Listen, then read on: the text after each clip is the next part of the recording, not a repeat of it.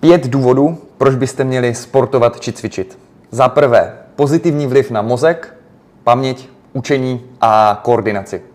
Za druhé, lepší odolnost organismu, ať už je to proti nemocem nebo všeobecně. Za třetí, lepší hustota kostí. Takže například ženy po přechodu, když jim řídnou kosti, pokud cvičí, například ve fitku, tak to zabraňuje tomu řídnutí kosti a naopak se posilují. Takže když se vám něco stane, eh, ať už je to třeba nějaký MMA fight nebo vás, nedej bože, srazí auto, máte menší šanci, že si něco polámete, prostě více vydržíte.